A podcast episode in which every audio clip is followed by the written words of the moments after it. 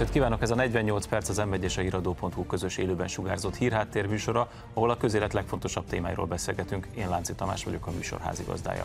Ma esti vendégeim Bajer Zsolt, Fodor Gábor és Rázágoston Sámuel. Köszönöm szépen, hogy elfogadtátok a meghívást. Jó Örömmel jó estét, sziasztok! Csapjunk is bele. Egy érdekes cikk jelent meg a Der Spiegelben, egy bizonyos Nuriel Rubinitől, akinek a neve ismerős lehet, ő volt az a közgazdász, a Yale Egyetemnek a professzora, aki a 2008-as gazdasági összeomlást megjósolta, úgy is hívják, hogy doktor végzett, és nem kevesebbet állít, mint hogy a harmadik világháború elkezdődött. Ez a drámai felütéssel szeretném most bevezetni a műsort. Zsolt, elkezdődött a harmadik világháború? Hát én most nem tudom hányadik hete, vagy hányadik alkalommal beszélgetünk gyakorlatilag ugyanerről. Rosszabb napjaimban azt gondolom, hogy igen, jobb napjaimban próbálom elhitetni, vagy elhinni, hogy eh, mégiscsak az utolsó pillanatban meg fog jönni az esze mindenkinek. De kétségtelen tény, hogy meg is írtam valamelyik minap, kezdem magam úgy érezni, mint a színházban, amikor kim van a pisztoly a színpadon, és annak legkésőbb a harmadik felvonásban el kell sülni. És ma már minden felelős, meg hivatalba lévő ember egyre nyíltabban mond egyre nagyobbakat, mindenki elővette az atomfegyverekkel való fenyegetőzést, ott a pisztoly a színpadon. Na Isten adja, hogy ne süljön el. Ugye a közgazdász arra hivatkozik, hogy van egy gócpont, egy gyulladáspont ugye Irán és Szaudarábia között, amely tulajdonképpen ott parázslik folyamatosan, most már évek óta is azzal fenyeget, hogy bármikor egy intenzív háborúba léphet, e, vagy fordulhat át, ott van a kínai-tajvani konfliktus, nyilván ott van Ukrajna, és még sok-sok egyéb tényezőt fölhoz, ami azt mondja, hogy szerinte ez már gyakorlatilag a harmadik világháború. Ugyanaz a kérdés. Hát nézzétek, én a Zsolt azt mondta, hogy ugye jobb és rosszabb napok vannak e téren, hol bízik az ember ebben, hol nem. Hát ilyen értelemben én is csak azt mondani, hogy én is természetesen bízom abban, hogy nem így van. Én optimistább vagyok talán tőle Zsolt e tekintetben. Tehát én inkább azon az állásponton vagyok, hogy hogy nem fog ez eszkalálódni. De persze mindig megvan bennem, ugye ezt őszintén meg kell mondanom, az a távolságtartás, hogy veled már beszéltünk, ugye műsorban is erről, hogy mind a ketten azt gondoltuk a háború kitörése előtt, hogy na, az nem ez fog nem kitörni. fog megtörténni. Tehát, hogy ezt így kezeljük azért így, hogy az ember mit gondol ezekben a dolgokban, de azért vannak, vannak azért nagyjából talán olyan tendenciák, amelyek kiszámíthatóak. És Például, amit ugye most Tamás mondtál, hivatkozva itt a szerzőre. Szóval ezek a gócpontok, azért ezt ne felejtjük el, hogy, hogy nem volt olyan periódus azért a világ életében, akár hogyha mi visszatekintünk az elmúlt 20-30-40-50 esztendőre, amikor ne tudtunk volna felsorolni ilyen gócpontokat, tehát mindig vannak ilyenek, ez természetes, mindig vannak konfliktusok. A síta szunita ellentét, az iráni, szaudi ellentétben, persze ez sem újdonság, hát 30 éve látjuk ennek különböző felvonásait. 40. Így van, sivatagi viharban megjelenve a 90-es évek elején, aztán Saddam Hussein problémába és egyemekbe. Tajvan, Kína ügye, hát Chiang Kai-shek kivonulása óta enyhén szóval forró pont természetesen a, a világban, tehát nem akarom ezzel bagatelizálni a dolgokat, egyáltalán nem félreértés ne essék, csak én bízom abban és hiszek abban, hogy a világ meg fogja tudni oldani ezeket a problémákat dicséretes optimizmus. Amiket soroltál, azok lokális konfliktusok. Szerintem az új minőség az az, hogy ezek a lokális konfliktusok összeállnak egy globális nagy konfliktussá, ami mondjuk Amerika hanyatlása és Kína felemelkedéseinek a tektonikus mozgása. És a legtöbb konfliktus két lépésben levezethető erre az alapnagy konfliktusra, és nem csak a helyi vallási vitákra, vagy régi sérelmeknek a, a kezelésére. Ezért szerintem megállja a helyét a világháború kifejezés, sajnos, nagyon szomorúan. Ha történelmileg visszatekintünk, az első-második világháborúnak a kezdete és a vége az csak a mi történelmi könyvünkben 14-18 meg 39-45, a, a Föld egy-egy régióiban más dátumokat néznek, ugye a Szovjetunióban híresen 41 és 45 között zajlott a második világháború, mert 39-ben Lengyelországnak a keleti részét elfoglalták, az, az még szerintük csak egy lokális, nem tudom, vitarendezés volt.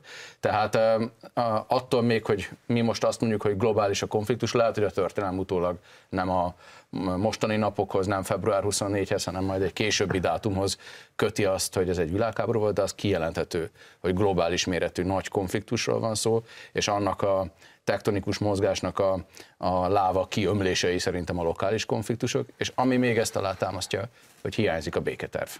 Tehát én nem látok, tényleg irigylem a optimizmusodat, Gábor, de én nem látok komoly szereplőt a nemzetközi politikában, aki nem ellenzéki politikus lenne, mondjuk mint Donald Trump, hanem felelős vezető, és kidolgozott volna béketerveket.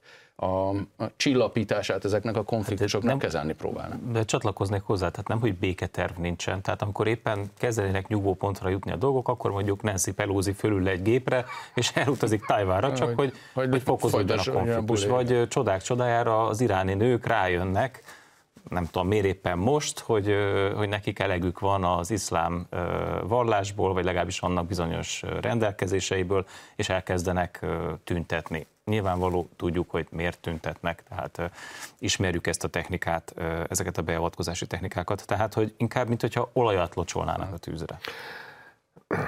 Lehet, ebbe én már nem látok bele, vagy, vagy nem akarok, de megismétlem, évtizedeken keresztül azt gondoltuk, visszatérve mondjuk az atom arzenálra, hogy azért nem lesz biztosan harmadik világháború, mert minden atom nagyhatalom tisztában van azzal, hogyha beveti, akkor lehet, hogy elpusztítja a másikat, de egész biztos, hogy ő is el fog pusztulni.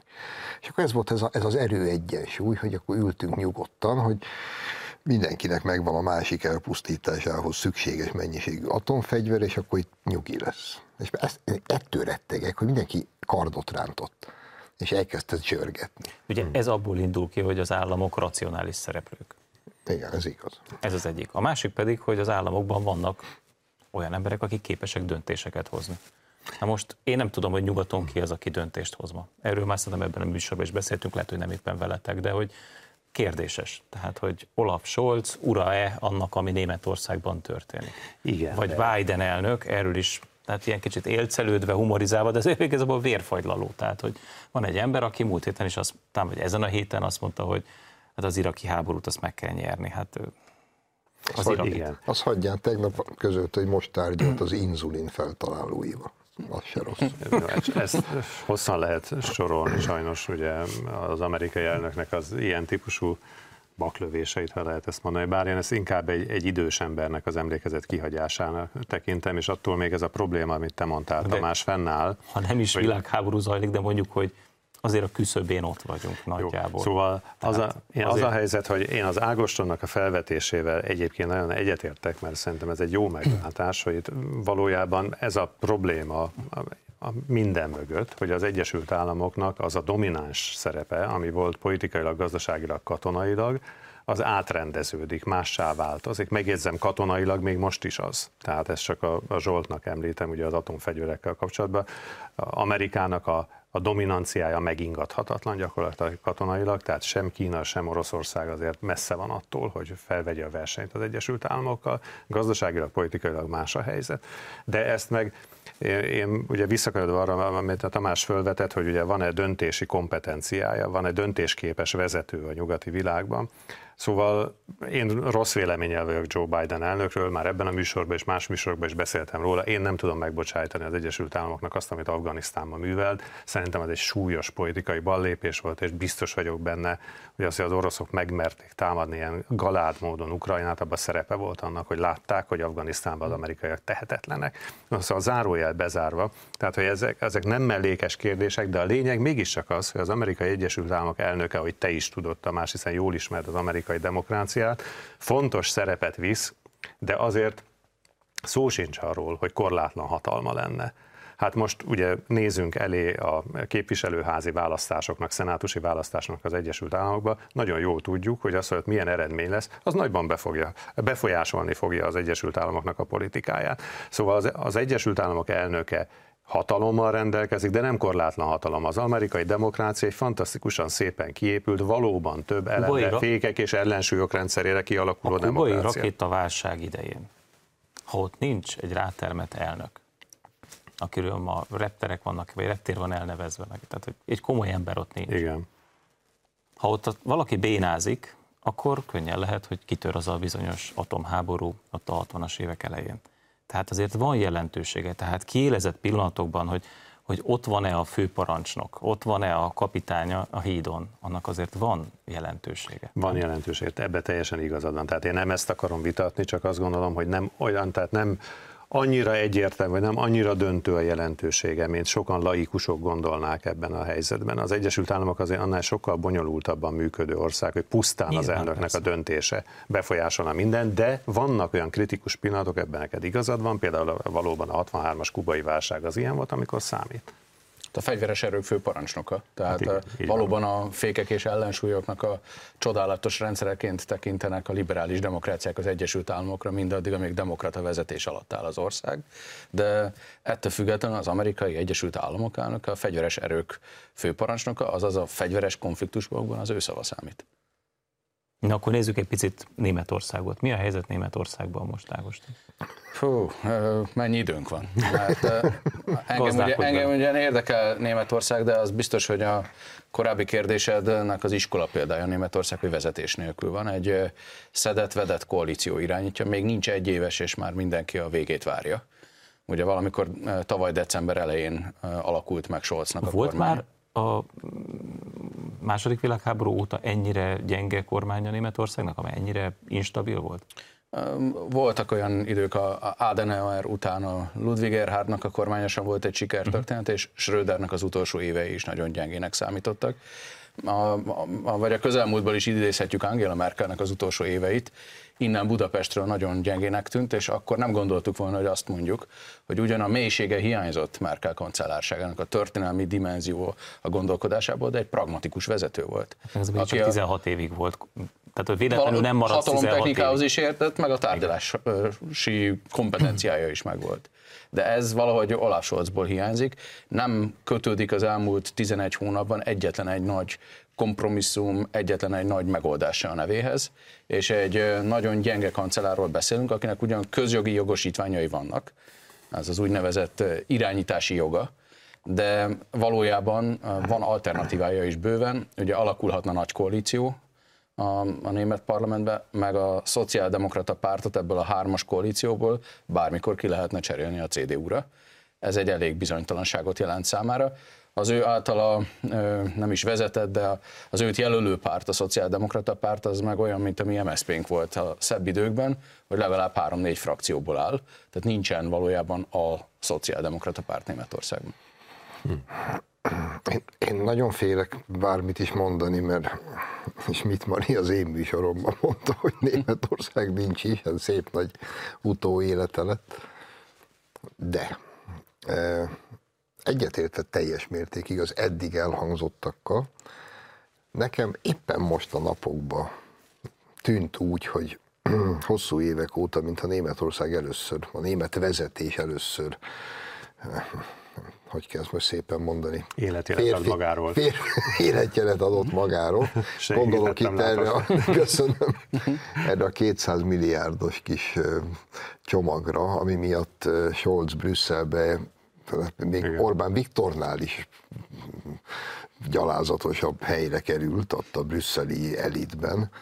Szítták, mint a bokrot, Macrontól kezdve mindenki nekiesett, hogy tiltott állami finanszírozás, meg stb. meg a németek kivásárolják magukat a válságból, és a többi, és a többi. Tehát úgy tűnt, hogy mégiscsak mint egy önálló akarattal rendelkező entitásként lépett fel a német kancellár, és azt mondta, hogy hát nem mondott se, azt mondta, hogy jó, akkor is megcsinálom, és megcsinálták.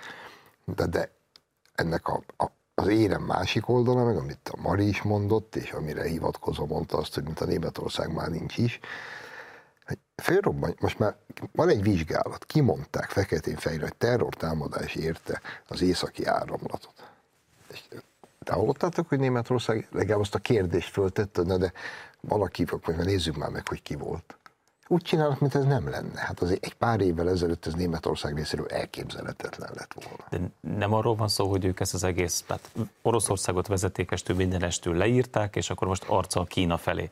És akkor ahogy eddig mindent az orosz lapra tettek, most mindent a kínaira tesznek. Hát meg az arab világ, Katar, Azerbajdzsán hirtelen egy fejlődő demokrácia lett a anyatló autokrácia helyett, tehát Addig a magyar miniszterelnök járt oda egy rettenetes diktatúra volt, most egy ilyen értelek. Egyébként az igaz, hogy a német kancellár pont a mai nap Kínában tartózkodik, és ha igaza van a Zsoltnak abban, hogy életjeleket ad Németország, hajlandó vagyok én is optimista lenni eltéren, akkor az, hogy iszonyatos amerikai nyomás ellenére elment Kínába tárgyalni, az egy ilyen életjelnek tűnhet.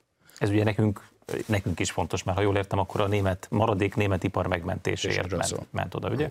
Ami nekünk életbe vágó. Hát meg nem beszélve arról, hogy egész Európa szempontjából nem mindegy, hogy mi van Németországgal, és akkor egy kicsit visszakanyodva a beszélgetés elejére.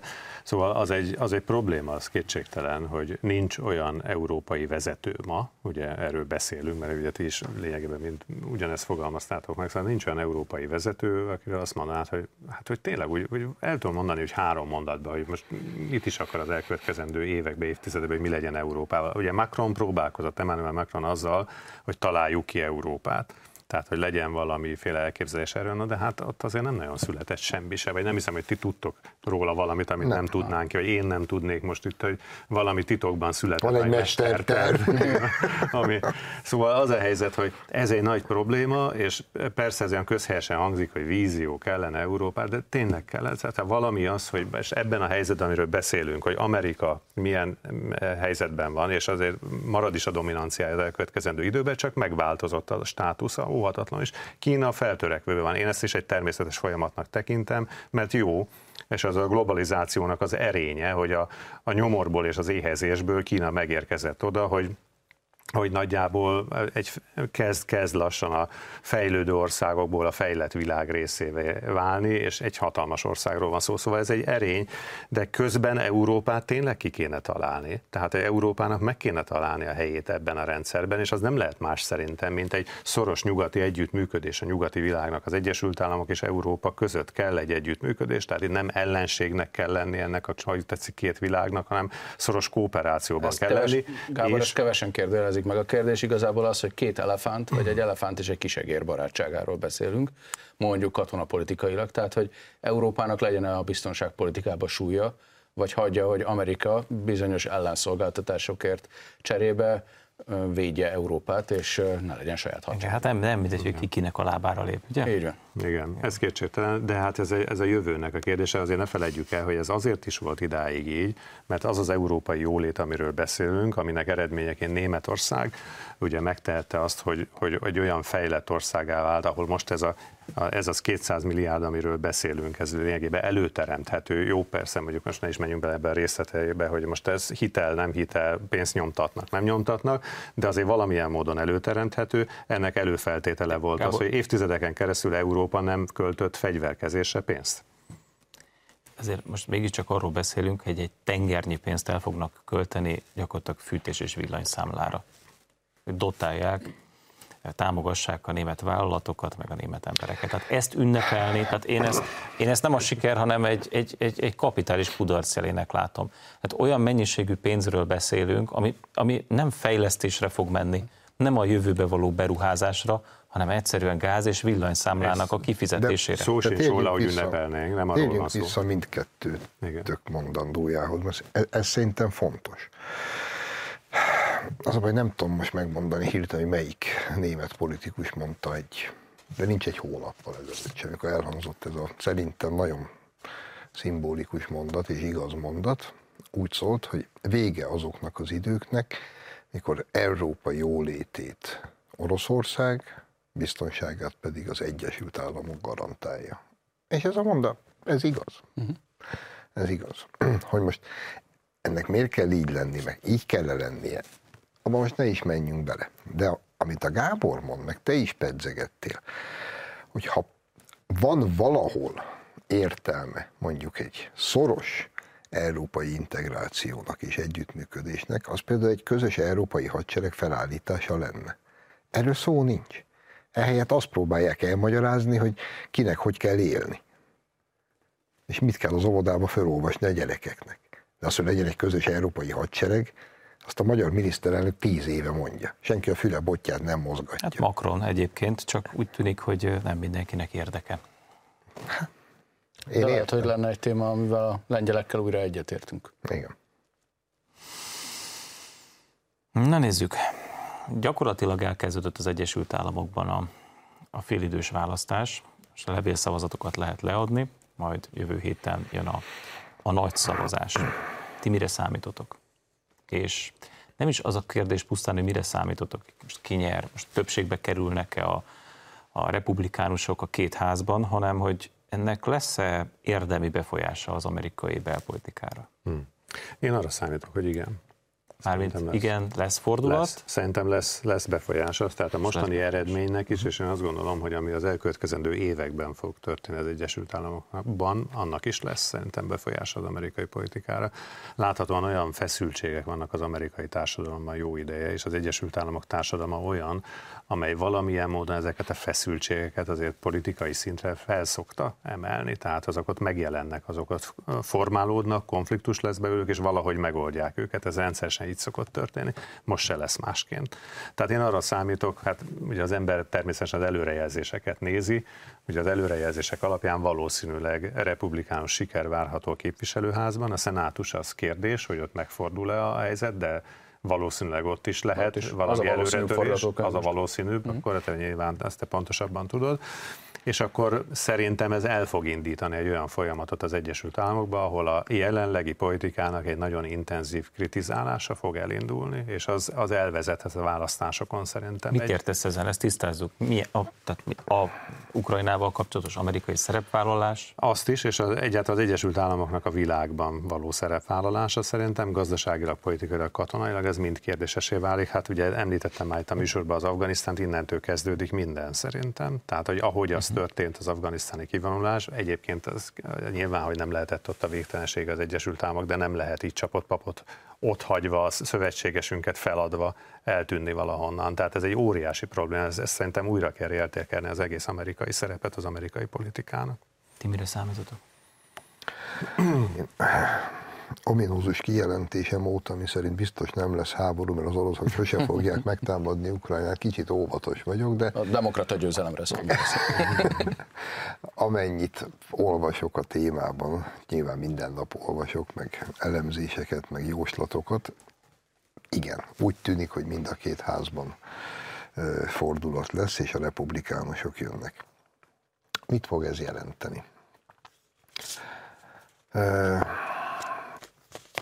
Mindenféle értékítélet nélkül mondom, mert ahogy Biden rajongó nem vagyok finoman szólva, azért Trumptól se voltam elájulva. De mindesetre az amerikai jobb oldalnak, ez a Trump által megfogalmazott Make America Great Again, magyarul, ahogy Bogár Laci barátom elmélete szerint ugye két Amerika van, van a birodalmi Amerika, meg a nemzetállam Amerika. És Trump azt mondta, hogy a birodalmi Amerika ideje kvázi helyjel közel lejárt, a nemzetállam Amerikát kell nagyjá tenni újra. Erről szólt ez a mondat. És hogyha ez a fordulat bekövetkezik, akkor szerintem, szerintem én erre számítok, hogy, hogy a, például az ukrán-orosz konfliktusban Amerika sokkal kevésbé fogja magát involválni. A következő kérdésem az lesz majd Ágostonhoz, hogy a republikánusok azok melyik Amerikát képviselik, de most egy rövid szünetet tartunk. Beszélgetést a hírek után folytatjuk, kérem, hogy akkor is tartsanak velünk majd a második részben.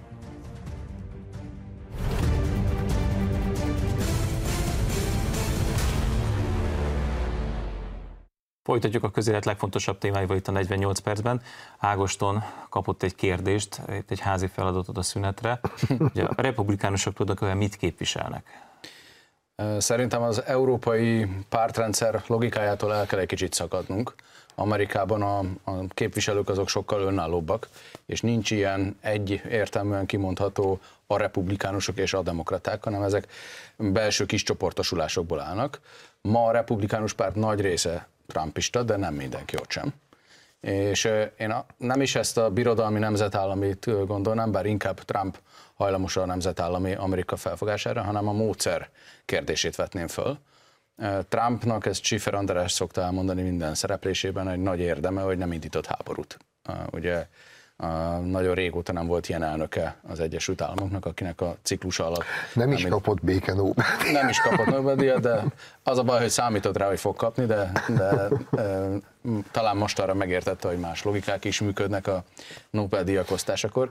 Amit mondani akarok, hogy én arra számítok, hogyha republikánus győzelem van a, a félidős törvényhozási választáson, hogy akkor ez a módszer egy kicsit népszerűbbé válik. Tehát Ukrajnából Ukrajnának a kezét nem fogja elengedni az Egyesült Államok, Kína nem szűnik meg ellenfelének lenni az Egyesült Államoknak, de Trump alatt a módszer az az volt, hogy tárgyalásos módon próbálják a konfliktust rendezni, és nem a háborúindítás, illetve a háborús konfliktusoknak a felkorbácsolása révén. Engem az is érdekel, hogy mire számítotok, hogy ez jelente majd valamiféle változást a, a magyar-amerikai viszonyokban.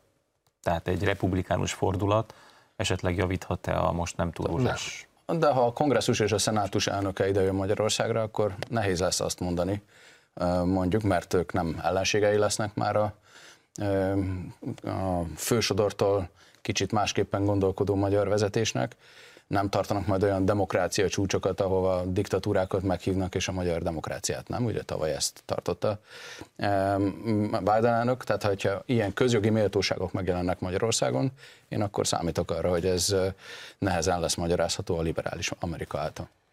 Én arra számítok egyértelműen, hogy javulni fognak a magyar-amerikai kapcsolatok akkor, hogy a politikai fordulat lesz. Az Egyesült Államokban, és méghozzá azért, mert Ugye hát ismert a magyar kormánynak a, a beállítottsága, a politikai beállítottsága. A magyar miniszterelnök ugye több, többször letette a voksot Donald Trump mellett, tehát a republikánusok egy ismert és emblematikus elnöke mellett, aki hasonló a véleménye, mint amit a Zsolt megfogalmazott, hogy én szerintem egy csomó pozitív dolog kötődik az ő elnöki tevékenységéhez. Egyébként én személyes véleményem szerint egy szörnyű alak volt, de ez egy, de ez egy alkérdés. Mint elnök egyébként sokkal pozitívabban tevékenykedett, mint amit én is vártam tőle, hozzátenném. Szóval visszakanyarodva erre, én arra számítok, hogy mivel politikailag közel áll egymáshoz a két ország, ha mondjuk republikánus fordulat van az Egyesült Államokban, az óhatatlan és kapcsolatjavulást eredményez, ami viszont nagyon fontos lenne mert az meg nem jó, hogy Magyarország elszigetelt az Unióba is, és az Egyesült Államokkal is konfliktusban van, nem jó. Tehát ez fontos lenne javítani ezeken a kapcsolatokon. E, csábító lenne a gondolat, hogy most megvitassuk azt, hogy el vagyunk-e szigetelődve. De most nem engedek ennek a csábításnak, hanem inkább azt kérdezném meg, hogy akkor mi a véleményed arról, hogy az amerikai nagykövet e, beidézte, meghívta, ahogy szeretnéd, hmm. két az Országos Bírói Tanácsnak, Bírósági Tanácsnak két tagját is, és ott valamiről beszélgettek. Ez mennyire jó gyakorlat szerinted? Hát nézd, jó gyakorlatnak nem nevezném, de, de szerintem ez egy ilyen felfújt cirkusz, mert óriási problémának sem tekintem. Szerintem az amerikai nagykövet azzal beszélget, akivel akar. Nem árulok el nagy titkot, ha azt mondom, hogy én is rendszeresen az elmúlt évtizedekben jártam az Egyesült Államok nagykövetségének különböző fogadásain, például mindig július 4-e alkalmával nagy fogadást tartanak, közületek is szerintem többen megfordultak ott, mert voltak, akikkel találkoztunk is. Én minden alkalommal a magyar bírói kar vezetőivel találkoztam, ott minden alkalom az elmúlt 30 évben, megjegyzem. Tehát egyáltalán nem szokatlan dolog, hogy bírák és nagykövetek kapcsolatban vannak egymással, ez teljesen normális. Az mondjuk egy, az, hogy az Egyesült Államok nagykövete külön leül két bírával, kiválaszt két bírát, majd ezt ők teszik közzé, az nem néz ki jól szerintem, de, de én ezt én nagy vonalú lennék, hogy a Magyarország helyében is elsiklanék-e felett a dolog felett. Hát mindig a kicsi legyen nagy vonalú. Hogy látjátok ezt? Nagyon rövid leszek, és ismétlem önmagam. Szerintem Magyarország washingtoni nagykövetének legkésőbb jövő hétfőn egy levélben meg kéne szépen kérni az Egyesült Államok legfelsőbb bíróságának elnökét, hogy fáradjon be hozzá, és meg kéne mondani azt is, hogy következő témákban szeretné felkérdezni az elnök urat, az abortusz ügyében hozott szövetségi bírói döntésről, amely visszautalta a tagállamoknak, és ezzel elég nagy feszültséget generált az országban, és hogy a kapitóliumi zavargások idején a fegyvertelen nőt meggyilkoló rendőr ügyében hogy halad a, hogy halad a per. És akkor ezt a levelet írja meg a magyar nagykövet az amerikai legfelsőbb bíróság elnökének, aztán dőljünk hátra és várjuk meg a választ és onnantól kezdve tisztán fogunk látni. Én annyival tovább gondolnám a javaslatot, hogy ne az elnököt hívjuk meg, mert jelen esetben se az elnököt hívták meg. Válasszunk ki szimpatikus legfőbb bírókat, és Igen. ők jöjjenek el esetleg, már Igazad ha eljönnek. Igazad van. De e, szerintem is értékeljük a, a helyi értéken ezt az egész történetet, nem a világ legnagyobb botránya. Ugyanakkor vannak olyan finom dolgok, amikre érdemes figyelni. Az egyik az, hogy ez volt az első hivatalos találkozója az amerikai nagykövetnek a magyar igazságszolgáltatással. Illenne a hierarchia szerint haladnia, tehát mondjuk a kúria elnökével való találkozása, vagy az országos bírósági hivatal elnökével való egyeztetés után, hogy eljut ezekhez a bírókhoz, azt gondolom, hogy egészen más perspektívába helyezni a történetet. Vagy ami szerintem egy rendkívül fontos dolog, lehet, hogy ilyen protokolláris apróságnak tűnik, de mégis nagyon fontos dolog, hogy nem a bíráknak kell az amerikai nagykövetségre mennie, hanem hogyha ők valóban képviselői a szerveiknek, a magyar igazságszolgáltatásnak, akkor fogadják az amerikai nagykövetet. Ezek, ezek tényleg nem a legfontosabb témának tűnő dolgok, de nagyon-nagyon nagy az üzenete a szuverenitás szempontjából is, hogy a magyar igazságszolgáltatás fogadja az amerikai nagykövetséget, vagy a nagykövetet, vagy az amerikai nagykövet berendeli magához a számára szimpatikus bírókat. Egyébként hadd erősítsem meg Ágostonnak itt a szavait azzal, hogy Zsolt is emlékszik rá szerintem a rendszerváltás idején, amikor küzdöttünk, harcoltunk a diktatúrával szemben 88-90 között, Mark Palmer, az akkori amerikai nagykövet rendkívül fontos és nagyon pozitív szerepet vitt. Nagyon aktív ember volt, eljött ellenzéki rendezvényekre, hozzánk is eljött a Fideszhez, egy Fidesz irodát is meglátogatta egyébként, de megjegyzem, ugye arra mindig nagyon ügyelt, hogy nagyon aktív volt, demonstratív módon ott volt az ellenzéki rendezvények mellett, de egyébként tartotta természetesen a hivatalos szervekkel is a kapcsolatot. Tehát mm. ő ugyanúgy korrekten beszélt az MSZNP akkori vezetőivel. Mert hogy hiszen ez volt a dolog. Hiszen így van pont, de ő azért, azért demonstratívan látványosan letette az ellenzék mellett is a voksot, ami hozzátennem nagyon fontos is volt, hiszen ne felejtjük el, mégiscsak egy diktatúrában küzdöttünk azért, hogy szabadság legyen, és az Egyesült Államok akkori nagykövete a diplomáciai szabályokat szabályokat betartva nagyon világosan, egyértelművé tette azt, hogy ad egyfajta védelmet a megjelenésével az ellenzék. Most az a különbség, hogy nincs diktatúra, de nem tartja be a diplomáciai szabályokat. Igen, tehát erre mondtam, ezt azt, mondtam, hogy neked abban igazad van, hogy érdemes odafigyelni ezekre a szabályokra. Tehát én is ezt nem tartom őszintén egy nagy ügynek, mondom, én simán egy kézlegyintéssel elmentem volna mellette, mert nem ér annyit, hogy ennyit vacakoljunk szerintem ezen az ügyön, de nem, nem, nem néz ki jó, nincs jó aurája, de hozzátenném még egyszer a legfontosabb, hogy nyugodtan megteheti azt egy amerikai nagykövet, nagykövet, de bármelyik nagykövet, hogy leül bírákkal és beszélget és tájékozódik nyugodtan. Még egy mondatot a személyes érintettség okán is. Ez az a nagykövetség, ami két héttel ezelőtt betámadott két magyar közjogi méltóságot, hogy mit voltak bátrak mondani az Egyesült Államokról. Tehát láthatóan hiperérzékeny a diplomáciai apróságokra, és hogy ki mit mondhat az Egyesült Államokról, de aztán eljön egy ilyen országba, mint az Európai Unió tagja Magyarország, és itt ez a hiperérzékenység megszűnik, amikor a nagykövet úr... Egyébként teljesen igazad van, csak nyilván a majdnem személyes érintettség okán hagyd tegyem hozzá, idézőjelben az még csak hagyján, hogy az amerikai nagykövet betámad két magyar közjogi méltóságot. De ugye egy magyar újságíró, tehát ez már az, ez már az aránytévesztésnek az a szintje, arról nem is beszélve, hogy és miután egy magyar újságírót felkérdez, hogy mit merészelt mondani, biztos, hogy másnap elmagyarázza, hogy mi és miről is szól a sajtószabadság. Ez, ezért imádom őket így együtt.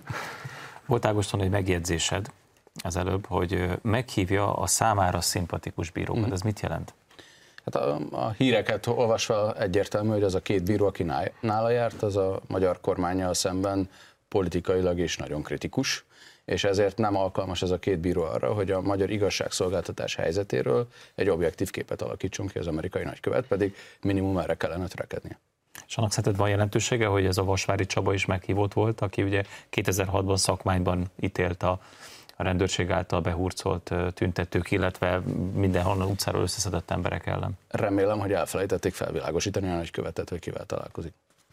És csak erről van szó. Ehhez valami?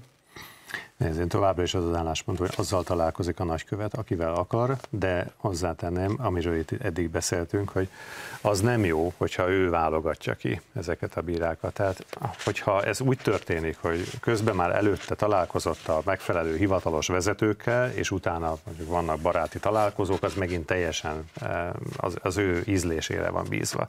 De ez, ennek így nincs jó aurája ennek az egész dolognak, de még egyszer szeretném leszögezni, azzal találkozik, akivel akar. És ez szokás is, tehát Magyarországon is szokás, hogy bizony a nagykövetek tartanak az igazságszolgáltatás képviselőivel és másokkal is kapcsolatban, és az a jó, az a. Tartsanak is, kérdezzenek is, tájékozódjanak. Nem fogok vitatkozni, egy dolgot felvetek, és szerintem aztán azt hagyjuk is itt a levegőbe. Gábor úgy fogalmazott, hogy azzal találkozik, aki, és, és tárgyal, akivel akar. Én ezt aláírom. Most itt ülnénk egy ugyanennél az asztalnál, és az lenne a téma, hogy az orosz nagykövet behívott két bírót, aki bement hozzá, akkor is ezt mondanánk. De őszintén. Hát szerintem kor- korrekten akkor is ezt kell mondanunk. Jó, az embernek nyilván azt mondja, hogy hát azért ebben a helyzetben bemegy két bíró. Oroszország azért más, azért az más az a helyzet, ugye épp egy vagy minden, beszélünk. Vagy a... minden nagykövet azzal okay. találkozik, akivel akar, vagy egyik se. Jó, de mondjuk az orosz Direkt Oroszország... hoztam provokatíven Igen, most ezt a példát. Azt érted, azért az nagyon más Gábor nem figyeltél, szólt a Zsolt, hogy ne válaszolja a kérdésre. Na most fordulunk vissza oda, Na. hogy elszigetelődik-e a kormány. Hát volt egy azért választás csak, Izraelben. Csak, csak, csak volt egy választás Izraelben, és hát úgy tűnik, hogy Orbán Viktor régi harcostársa, Netanyahu visszatért a kormányfői, vagy vissza fog térni a kormányfői pozícióban. Nagyon úgy néz ki, hogy abszolút többséget szerzett ő is az általa vezetett koalíció a Knessetben. Hát figyeljetek, én a szabad én kezdenem, én örülök egyébként a Netanyahu sikerének, már csak azért, mert én kedvelem őt személy szerint. Tehát, mert, ha én liberális vagyok, és ő inkább a politikai, bár egy ilyen konzervatív liberális vonalat visz azért ő is ugye Izraelben, de ezzel együtt ő egy személyiség, és nem utolsó sorban én azért kedvelem, ha szabad ilyen szubjektív dolgokat is megemlítenem, mert azért Izrael, hát ti is ismeritek, ismerjük az izraeli politikát, hát ott egy kormány egy évig hatalma marad, vagy a kormány marad, az már nagy szenzáció. Hát a Netanyahu rekorder. Hm? Hát 10, 12 év, ugye, ha jól számolom, amíg ő, amíg ő miniszterelnök volt, nem teljesen egy húzamba, de, de annyi. Hát az senki nem tudott ilyet produkálni Izraelbe. Hát ez egy óriási teljesítmény szerintem. Úgyhogy én magam módján én kedvelem. Ő egy, ő egy komoly figura, egyébként van is víziója, ha már itt beszéltünk az Európa kapcsán, tehát van elképzelése arról, hogy Izraelnek mi a helyzete közel-keleten, meg ezen sok tekintetben persze a, a világ tendencia is kezére játszott, de de fantasztikus, komoly gazdasági, politikai fejlődésen ment keresztül Izrael egyébként az ő miniszterelnöksége alatt, úgyhogy Netanyahu egy komoly ember napjaink számomra legfontosabb kérdésköre az, hogy mi történik most Izraellel, és mi történik Izraelben. Gyerekek, azért eh, nem vagyok én itt a műsorvezető, csak hogy így ide teszem az asztalra. Az ENSZ felszólítja Izraelt, hogy az atomfegyvereit adja le a felszerelést a öltözőbe. Az Egyesült Államok ezt nem vétózza meg. Netanyahu megnyeri a választásokat, és másnap a német sajtó, a dívelt mer cikket írni arról, hogy az új izraeli miniszterelnök az olyan, mint az Orbán Viktor. Bármit a német sajtóba, a büdös életbe az elmúlt 70 évben lemertek írni Izrael ellen. Most meg ezzel nyitnak. Le szélső jobboldalizzák. Hát te, teljesen igaza volt a megadja Gabinak. Ma olvastam a jön, jönnek a, hogy is írta, jönnek a náci zsidók. Mm. Már erről szól a világ sajtó, öregem. Egy Netanyahu-ból lassan nácit faragnak, és az Orbánhoz, Viktorhoz hasonlítják, és attól rettegnek, hogy mi lesz az Izrael demokráciával, miközben tíz évvel ezelőtt még, hogyha tíz, tíz évvel ezelőtt az volt a tételmondat, hogy a modern antiszemitizmus neve Izrael ellenesség. Ma Octavio Cortez-től Bernie Sandersig, hogy az Egyesült Államokból induljunk ki, az egész VOK nyugati demokrácia úgy gyalázza Izraelt, mint ahogy a 60-as, 70-es években a szovjet blokk tette. Én meg nézek, és nem értem az egészet. Én csak egy másik aspektust hoznék ide, teljesen egyetértve az elmondottakkal. Nagyon érdekes, hogy Magyarországnak három nagy szövetségese van a nagy nemzetközi politikában szerintem, a, akik hasonlóan gondolkodnak, hogy békére van szükség mondjuk Ukrajna és Oroszország között. Az egyik Izrael, a másik Törökország, a harmadik a Vatikán. Milyen érdekes, hogy három vallási irányzatnak a, az állami központja, az egyívásúan gondolkodik erről, hogy békét kell, és a többi úgynevezett felvilágosult nagy hatalom az, mintha nem tenne ezért semmit, és mi ezzel a három állammal vagyunk. A három állam egymás között nem feltétlenül van jóba, de mi ezzel a három állammal együttműködünk és hasonlóan gondolkodunk. És ez a választás azért nagyon fontos, mert egy olyan izraeli vezető tér vissza, nem tudom, talán negyedszer a miniszterelnöki Igen. pozícióra, akivel egy nagyon jó személyes kapcsolata lesz a, miniszterelnökünknek, tehát már van, és az egy, a, a személyes kapcsolat az a politika működtetése szempontjából kulcsfontosságú. Minden politikai vezető arra törekszik, hogy legyen ilyen személyes nexus a, a többi államvezetővel, ez itt kiválóan adott. Magyarország nagyon sok gesztust tett Izrael irányába, és ezért az Izraeli-Magyar Szövetség szerintem az létezni fog a nemzetközi. Tökéletes, bocsáss meg csak, hogy szeretném fölzárkózni Gáborhoz én is nagyon bírom netanyahu és most aztán végképp azt mondom, hogy hajrá Bibi, hajrá Izrael. Most... Na.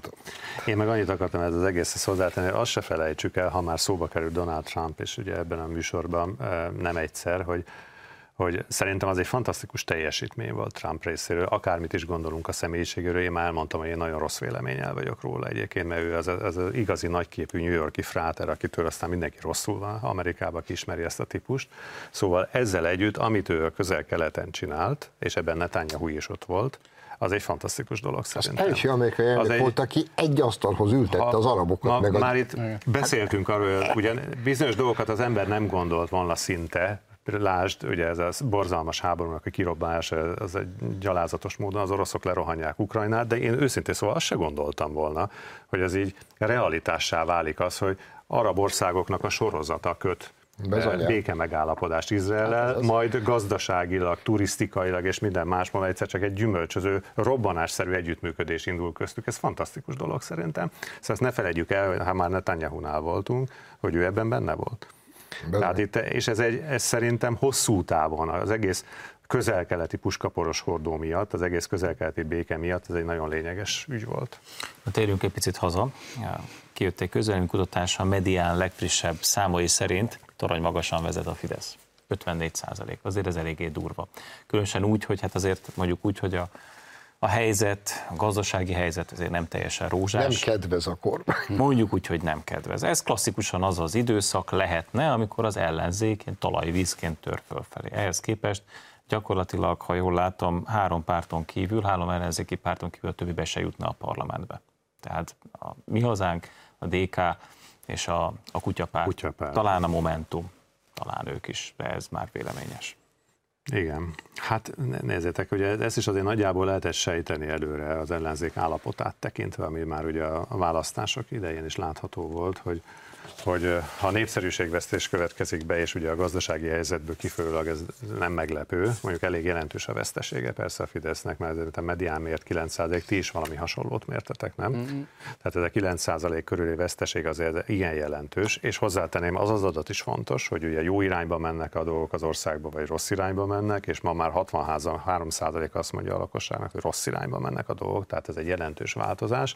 Tehát ebben a közegben, ha az ellenzék ennyire rossz állapotban van, az bizony nem meglepő, hogy a szavazók a bizonytalanok közé mennek. Tehát nem az ellenzéki oldalra, hanem a bizonytalanokat erősítik. És ez is történt, ha jól látom a medián felé, felmérés, de mondom más intézetek, ugye a tiétek is valami hasonlót mutatott Ágoston, meg mások is.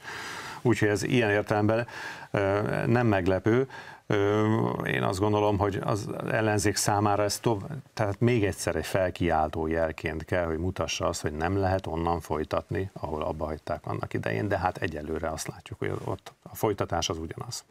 Ugye más intézeteknek az adatait az ember óvatosan értékeli, mert nem látjuk a teljes adatbázist, de emlékeim szerint a medián azt állította, hogy a választási eredményhez legközelebbi szám az pont az a, azon a bázison, a pártválasztók, a biztos pártválasztók bázisán nézendő, amin az 54%-ot mutatták ők ki a Fidesz számára. Az azt jelenti, hogy belföldön 52%-ot ért el április harmadikán a Fidesz, tehát a, a fél év katasztrófa után, amit te írtál legábor, 2% pontot sikerült erősödni a Fidesznek, ami, um, hogy is mondjam, elég komoly teljesítmény. Arról szól szerintem, hogy mindenki érzékeli, hogy a világban, és ezért Magyarországon is nagyon nehéz idők jönnek, és ezekben a nehéz időkben az alkalmas vezetőket keresik. Karácsony Gergely elkezdhet izgulni. Igen. Nincs csak hozzáfűzni való, egy mondatot talán engedjetek meg. Ez a mi ellenzékünk, ahogy én látom, mániákusan vágyik valami nagyon-nagyon nagy válságra, mert megvan a győződve, hogy ő akkor fog győzni. És nem jöttek rá, hogy nek egyetlen egy esetben bírtak majd, hogy nem, legalább győzelemként kommunikálható eredményt elérni 19-ben az önkormányzati választáson, amikor Tarlóst megverte karácsony és még néhány megyei jogú városban győzelmet arattak. És mindig nem jöttek rá, hogy ők egyetlen esetben tudnak győzni ebben az országban, amikor a csúcson van a konjunktúra. És az emberek azt gondolják, hogy olyan tök mindegy, hogy ki van hatalmon, mert minden így szalad a szekér. Akkor akkor jönnek és megnyeri karácsony, mert tök mindegy. Hm. Mikor válság van, a büdös életben nem fognak nyerni, mert töketlenek, és ezt mindenki látja. Hát az kétségtelen, bocsánat, ez, tehát az szerintem ezek mind-mind nagyon súlyos felkiáltójelek az ellenzék irányába. Tehát azt a politikát, ami állandóan arról szól, hogy csak szigorúan szembehelyezkedünk, és a nemet mondjuk arra, amit a kormány mond, ez ennek a politikának már évekkel ezelőtt leáldozott. Tehát ezt még lehet továbbvinni, ez valójában a Fidesznek jó. De a felkiáltója mert... ott van a DK 13%-a mellett, és mi nem látjuk ilyen erősnek a DK-t, hozzáteszem, de ha a medián 13%-kal látja Gyurcsány Ferenc pártját, az is ijesztő, pedig a nemet mondásban és a mindennek az ellenkezője igaz, ebben igen csúcson állnak. Oké, okay, de ennyi, ennyi táborra kell, hogy legyen természetesen a, ahogy mondjam, az ilyen szimpatizánsoknak, na de ebből nem lesz siker, tehát ebből nem lesz választási győzelem az ellenzéki oldalon egyenlőre. Nagyon kevés időnk maradt. Volt egy érdekes nyilatkozata az LNP társadalmakének, Ungár Péternek, úgy fogalmazott az amerikai Magyarországra érkező kampánypénzekkel kapcsolatban, hogy azt mondja, hogy ő nem tudott erről. Hogy neki nem szólt senki. Ő ott ült a pártelnökök találkozóján, de ő nem, ő nem látott pénzt. Egy centet se. Na most ő tulajdonképpen ez miről szól? Tehát látta ő a pénzt, csak most ki akar menekülni ebből az őrületes botrányból, vagy, vagy tényleg nem volt bevonva ebbe az egész? Én, én erről nehezen beszélek, és akkor nem is fogok. Én nehezen beszélek erről az egész kérdéskörről, révén, hogy amikor én még drága Ungár Andrishoz és Mit Mariékhoz jártam, meg te is jártál, akkor a Peti gyerek a térdemig érve, hátitáskával, meg hengeres uzsitasival jött haza, hun az oviból, hun az első általános iskolából. Tehát most olyan vagyok, mint az öreg bácsik, akik, jaj kisfiam, de szép nagyra nőttél, de hát mégiscsak más a viszonyom az egész családhoz nyilvánvalóan. E, úgyhogy jó indulatú vagyok, és elhiszem neki. Szerintem a meccs az arról szól, hogy Márkizai Péter megpróbálja az ellenzéki pártokra kenni a dollár baloldal sztorit, és Ungár Péter volt az első, aki felismerte, hogy ebből nem kér, és most ezt cáfolta. Az igazságot azt a jóisten tudja.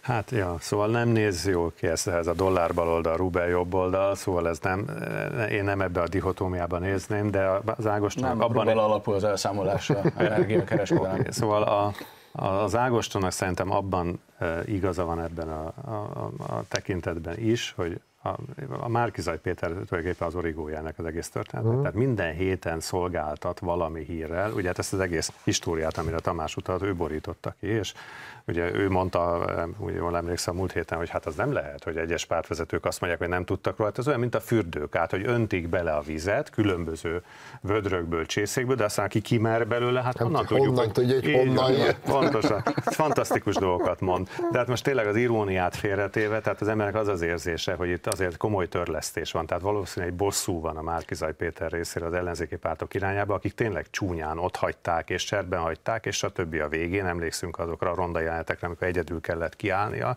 a választás éjszakán, tehát biztos itt mély sebek vannak, és rendszeresen mindig jönnek elő olyan, olyan hírek, amelyek hát egész lehetetlen helyzeteket produkálnak az ellenzéki És egy évvel ezelőtt arról kellett győzködnünk a haladó baloldali értelmiséget, hogy Márkizaj Péter nem fogja legyőzni Orbán Viktort, ha emlékeztek. Egy Meg éve volt csak. róla győződve, hogy csak őt csak fogja legyőzni. Ez a végszó.